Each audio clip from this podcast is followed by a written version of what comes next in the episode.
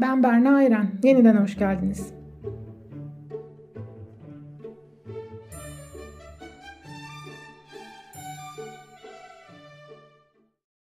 Yani demek istiyorum ki bizim ülkede her şey pamuk ipliğine bağlı. Belki de nice Mustafa İnanlar damdan düştükten sonra bir daha kendilerine gelememişlerdir. Belki de daha önceleri doğum sırasında filan ölmüşlerdir. Genç adama hafif alayla bakarak gülümsedi. Belki nice Mustafa İnanlar da bütün görünmez ve görünür kazaları atlattıkları halde ne yapacaklarını bilemedikleri için damdan düşmekten beter olmuşlardır. Ne dersin?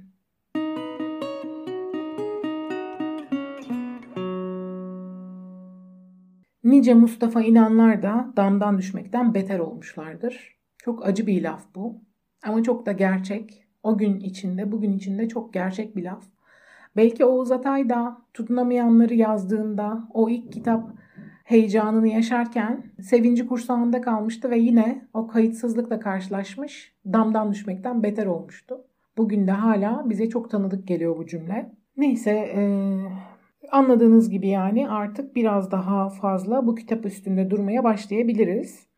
Şimdi Oğuz Atay'ın Bir Bilim Adamı'nın romanı üçüncü kitabı yani üçüncü romanı. İlk iki kitabı Tutunamayanlar ve Tehlikeli Oyunlar. Tabi bu üçüncü kitap e, hem üslup olarak hem anlatım tekniği olarak bu ilk iki kitaptan ayrılıyor. Daha anlaşılır, daha kısa cümlelerle yazmaya çalışmış bunu Oğuz Atay ve fakat tabii ironik e, yanını da elden bırakmıyor hiçbir zaman. Ama e, bu kitabın bu kitabı diğerlerinden ayıran en önemli özelliği aslında baş karakterin e, diğerlerinden ayrılması. Tutunamayanlarda ve tehlikeli oyunlardaki baş karakterler de aydınlardı. Ama onlar adı üstünde bir şekilde tutunamayanlardı. Bunu da biraz açmak lazım galiba. Neden tutunamayanlar?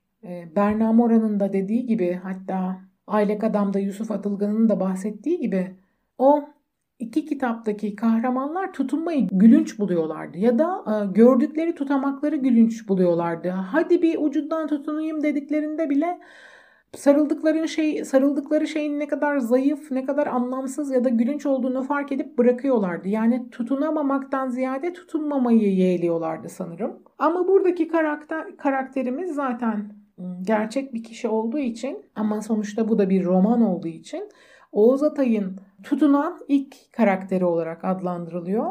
Başkent Üniversitesi'nden Nesrin Karaca bir makalesinde hatta şöyle özetliyor durumu. Mustafa İnan, Oğuz Atay'ın örnek insanı, rol modeli ve kahramanıydı. Bilimle batıya, yaşantı ve sevgi anlayışıyla doğuya açılan kimliğiyle Atay'ın tutunmayı başaran tek kahramanıdır diyor Mustafa İnan için. Öyleymiş de gerçekten.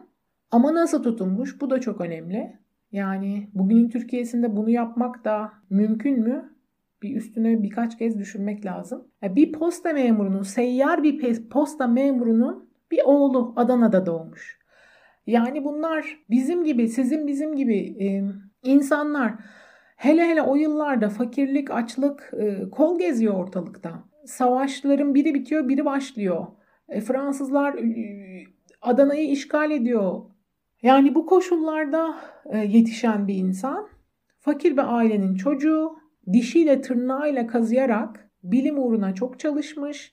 Yurt dışından gelen teklifleri reddedip ülkesine hizmet etmeyi seçmiş.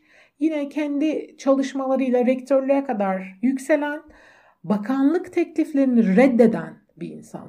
Yani tutunmayı başarmış ama nasıl başarmış? Bunu bir daha düşünmek lazım. Bir de Mustafa İnan bu anlamda bugünlerde sık sık duyduğumuz liyakat, liyakat e, diye bağırınılan, e, sürekli sözü edilen şeyin ne kadar önemli olduğunu yaşantısıyla kanıtlamış bir isimdi. E, bu yüzden de çok önemliydi tabii. Şimdi yurt dışından gelen teklifleri reddetmişti ve ülkesinde kalmayı seçmişti dedik. Bununla ilgili kitaptan bir bölüm okumak istiyorum. E, beyin göçü meselesine ve Doğu ile Batı arasındaki bu bilimin gelişmesi ya da gelişmemesi, geri kalmışlıkla ilgili düşüncelerini e, Oğuz Atay e, çok güzel bir şekilde toparlamış. Orayı bir dinleyelim. Mühendis mektebinden diplomayı alınca doğru İsviçre'ye gitmişti. Orada doktorasını yaptıktan sonra ona Zürih Üniversitesi'nde kalmasını teklif etmişlerdi. ETH yani İsviçre'de okuduğu okulun kısaltılmış hali. ETH'nin imkanları mühendis mektebiyle ölçülemeyecek kadar genişti. Bunu kendi gözleriyle görmüştü. Orada kalsaydı İsviçreli hocalarının da inandığı gibi dünyanın bir iki büyük mekanikçisi arasında yer alabilirdi. Fakat ülkesinin bundan ne yararı olacaktı? Olmasın. Çünkü bazılarına göre bilim evrenseldi. Bu gerçeğin dışında hiçbir şeyin önemi yoktu. Bu görüş belki doğrudur. Ne var ki ülkemizin de bu görüşün doğru olmadığına inanan insanlara şiddetle ihtiyacı vardır. Ve Mustafa İnan gibi düşünen bilim adamları da doğudan batıya doğru durmadan artan beyin göçünün her zaman karşısında olmuşlardır.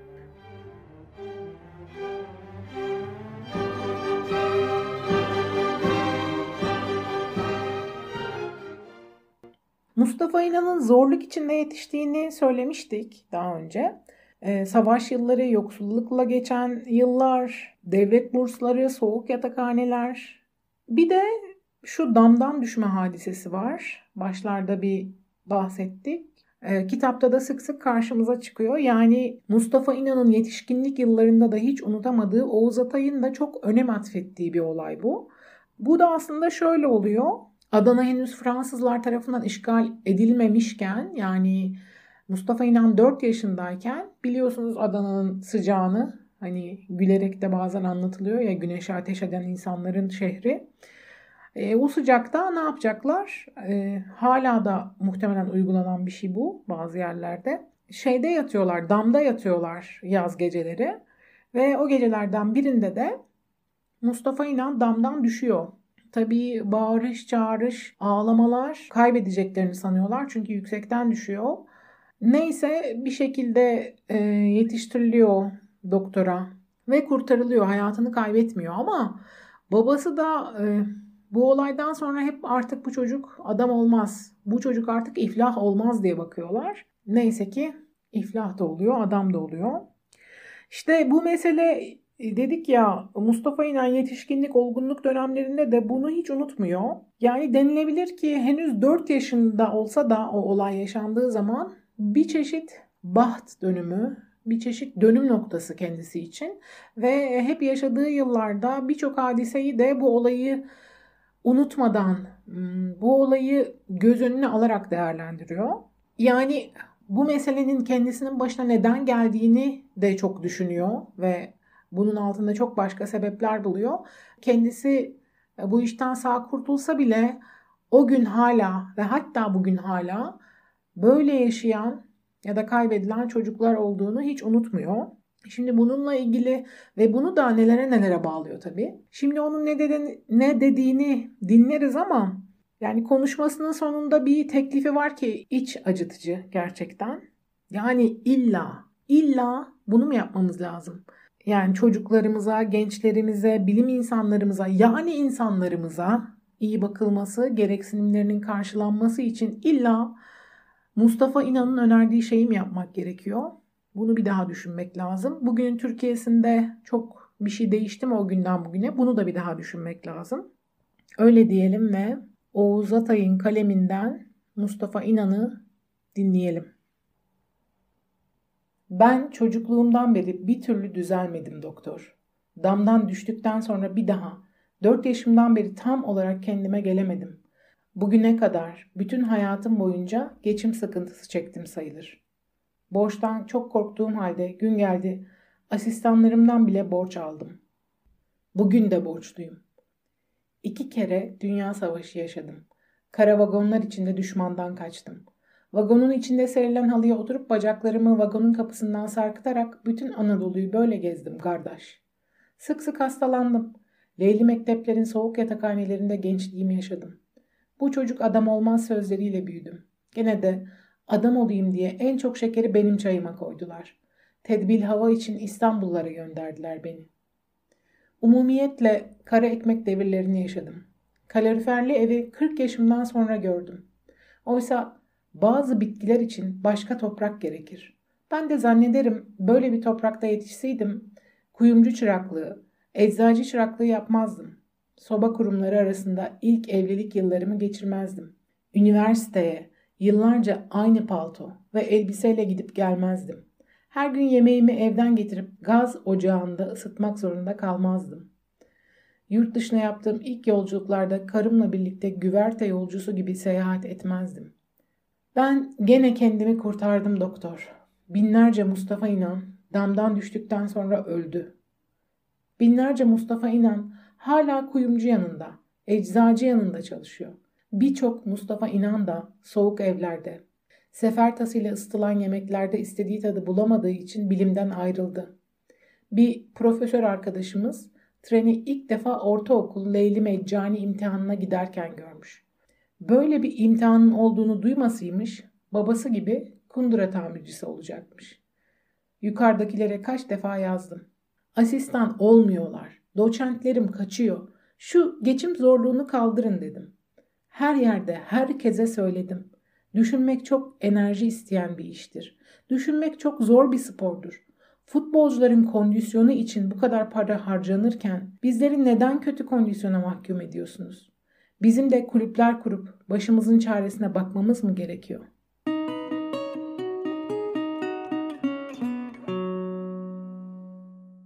Şimdi gelelim e, bu kitabın yazılış hikayesine. Nasıl oldu da Mustafa İnan'ın hayatı romanlaştırıldı? Bu da şöyle oluyor. Aslında TÜBİTAK bunun yazılmasını istiyor. Peki TÜBİTAK'ın kurucularından birisi de kimdi? Mustafa İnan'dı. Ama tabii bu kitap yazıldığı yıllarda Mustafa İnan hayatta değildi ve kitabın yazılmasını isteyen de yine hepimizin çok iyi tanıdığı bir isim.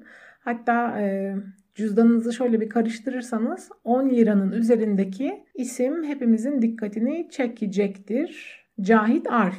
Şimdi o zamanın TÜBİTAK'ın içinde bilim adamı yetiştirme grubu diye bir grup var ve bu e, fikir aslında onların bir projesi kapsamında ortaya çıkıyor.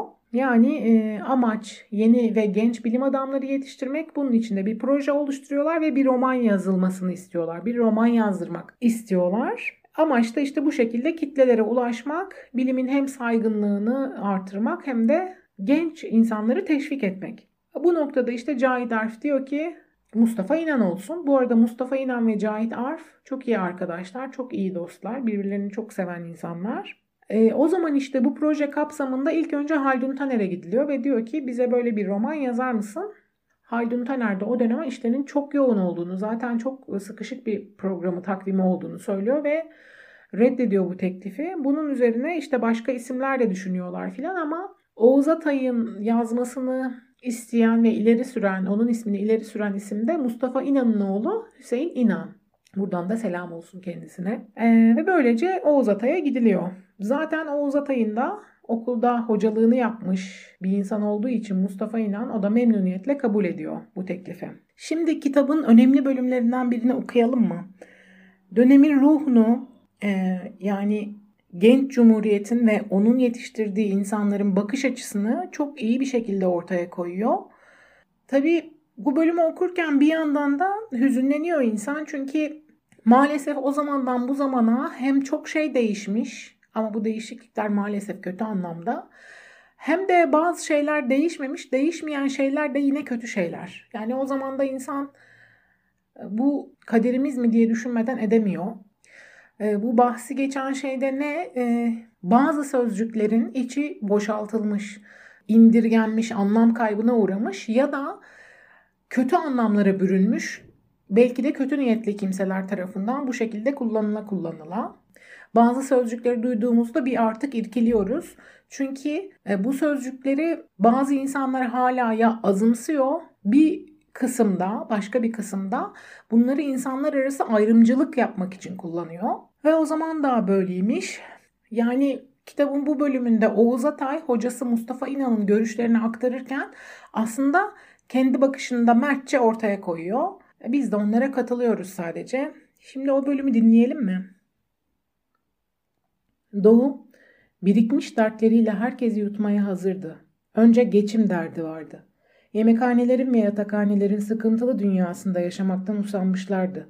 Yeni bir hayata yorgun başlıyorlardı. Yurdu terk eden kabiliyetlerden biri olmamak, kendini yurduna, ulusuna adayan bir kahraman olmak kolay değildi. Sözünün eri olmak her kahramanın harcı değildi bu şartlarda.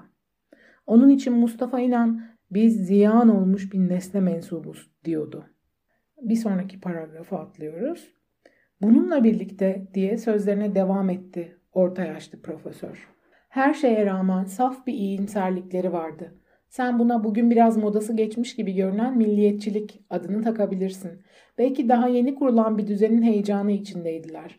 Millet olmanın heyecanını daha yeni yeni öğreniyorlardı. Öğrenciler henüz geldikleri illere göre topluluklara ayrılmış değillerdi aralarında. Henüz marşların heyecanla söylendiği dönemler yaşanıyordu. Belki bugünün öğrencileri onları seyretselerdi hafifçe gülümserlerdi. Ne var ki bu işten bir çıkarları yoktu Mustafa'ların. Bu tutum bir geçim kaynağı olmamıştı.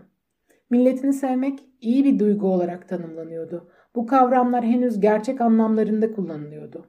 İnsanlar henüz resmi geçitleri filan ilgiyle izliyorlardı. Vatan ve millet deyimleri henüz sadece bayram nutuklarının tekelinde değildi. İnsanlar yaşantılarında, kendi aralarında bu sözleri kullanıyorlardı. Mustafa İnan'ın sınıfı da acıklı yaşantılarının içinde birlik ve beraberlik gibi şeylerin varlığını duyuyordu. Profesör güldü. Bana içinden kuşku duyuyorsun herhalde. Her sözümden sonra aman dikkat diyorsun. Şimdi bu duygularla alay etmek bir marifet sayılıyor. Biliyorum. Milletini sevmek de ancak onun için durmadan üzülmek anlamına geliyor. Artık millet olmanın sevinci değil, millet olmanın üzüntüsü makbul sayılıyor. Ne yapalım?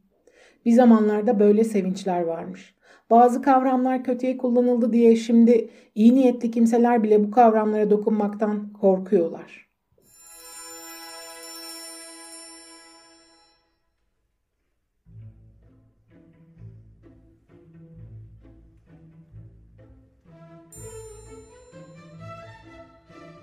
Oğuz Atay okunmaya hangi kitaptan başlaman, başlanmalı deyince tabii tutunamayanlar ve tehlikeli oyunlar herkesin aklına gelir. Benim de, ben de katılıyorum. Ama bir bilim adamının romanı da es geçilecek kitap değil. Çok değerli bir kitap ve hak edene hakkını vermek için yazdığı bir kitap Oğuz Atay'ın. Oğuz Atay'ın nelere değer verdiğini, başka meselelere de e, nasıl yaklaştığını görmek için çok değerli bir hazine ve Mustafa İnan gibi bir değerinde unutulmaması için, onun sahip olduğu değerlerin aktarılması için çok önemli bir hazine. Onun hakkını teslim ettikten sonra Oğuz Atay'a tekrar dönersek, yani Oğuz Atay'ı bir kere okuyan çok sever. Burası kesin onun düşünce duygu dünyasına girer girmez özdeşleşir, onunla bütünleşir. Candan sever yani Oğuz Atay'ın okuyucusu onu. Kitapları bitince de hep bir üzüntü sarar. Aa, bitti bitiyor. Bir daha böyle hissedeceğim başka bir kitap okuyacak mıyım? Bunun gibi bir kitap daha geçecek mi elime? Sonra Oğuz Atay'ın öbür kitaplarını da okursunuz. Hep de böyle hissedersiniz. Ve bunun çaresini de bazı insanlar dönüp dönüp senede bir kere Oğuz Atay'a dönüp okumak, bazıları birkaç senede bir dönüp okumak e, gibi çareler buluyorlar kendilerine. Ve tabii her, her okuyuşta da farklı bir özelliğini daha görüp bir kez daha seviyorlar. Şimdi ben henüz okumadığım bir kitabı tavsiye edeceğim. Okumadan da nasıl tavsiye edilir derseniz. E çünkü ben okuma listeme aldım. Kesinlikle okumak istiyorum. Yıldız Ecevit'in Ben Buradayım adlı kitabı. Bu kitap bir Oğuz Atay biyografi, biyografisi. Zaten bunun için bir kere yani merak etmiştim.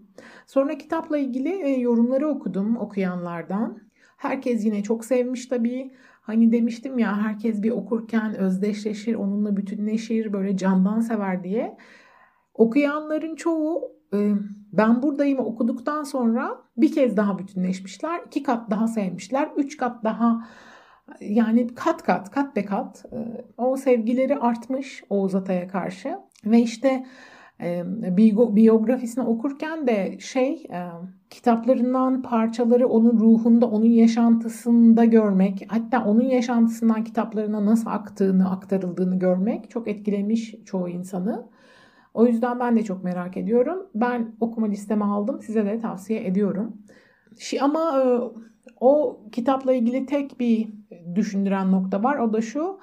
Yani önce Oğuz Atay'ın bütün kitaplarını bir okumak gerekiyor anlaşılan. Çünkü e, o kadar çok hani detay öğreneceğiz ki Oğuz Atay'ın hayatıyla ilgili.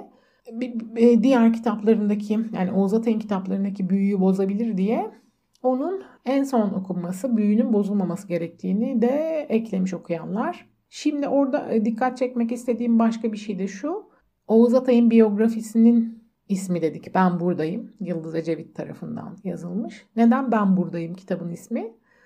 Çünkü bu Oğuz Atay'ın öykülerinden birinde geçen bir son cümle. Ben buradayım. Demiryolu hikayecilerinin son cümlesi. Oradan bir küçük bir bölümü okumak istiyorum şimdi. Bu hikayemi ekspres ya da posta treni artık belki de sadece belirli bir süre için geçmediği halde bir yolunu bularak okuyucularıma artık müşterim kalmadı. İletebilsem bile nerede bulunduğumu nasıl anlatacağım? Bu sorun da beni düşündürüyor. Ama gene de ona yazmak, hep onun için yazmak, ona durmadan anlatmak, nerede olduğumu bildirmek istiyorum. Ben buradayım sevgili okuyucum. Sen neredesin acaba?''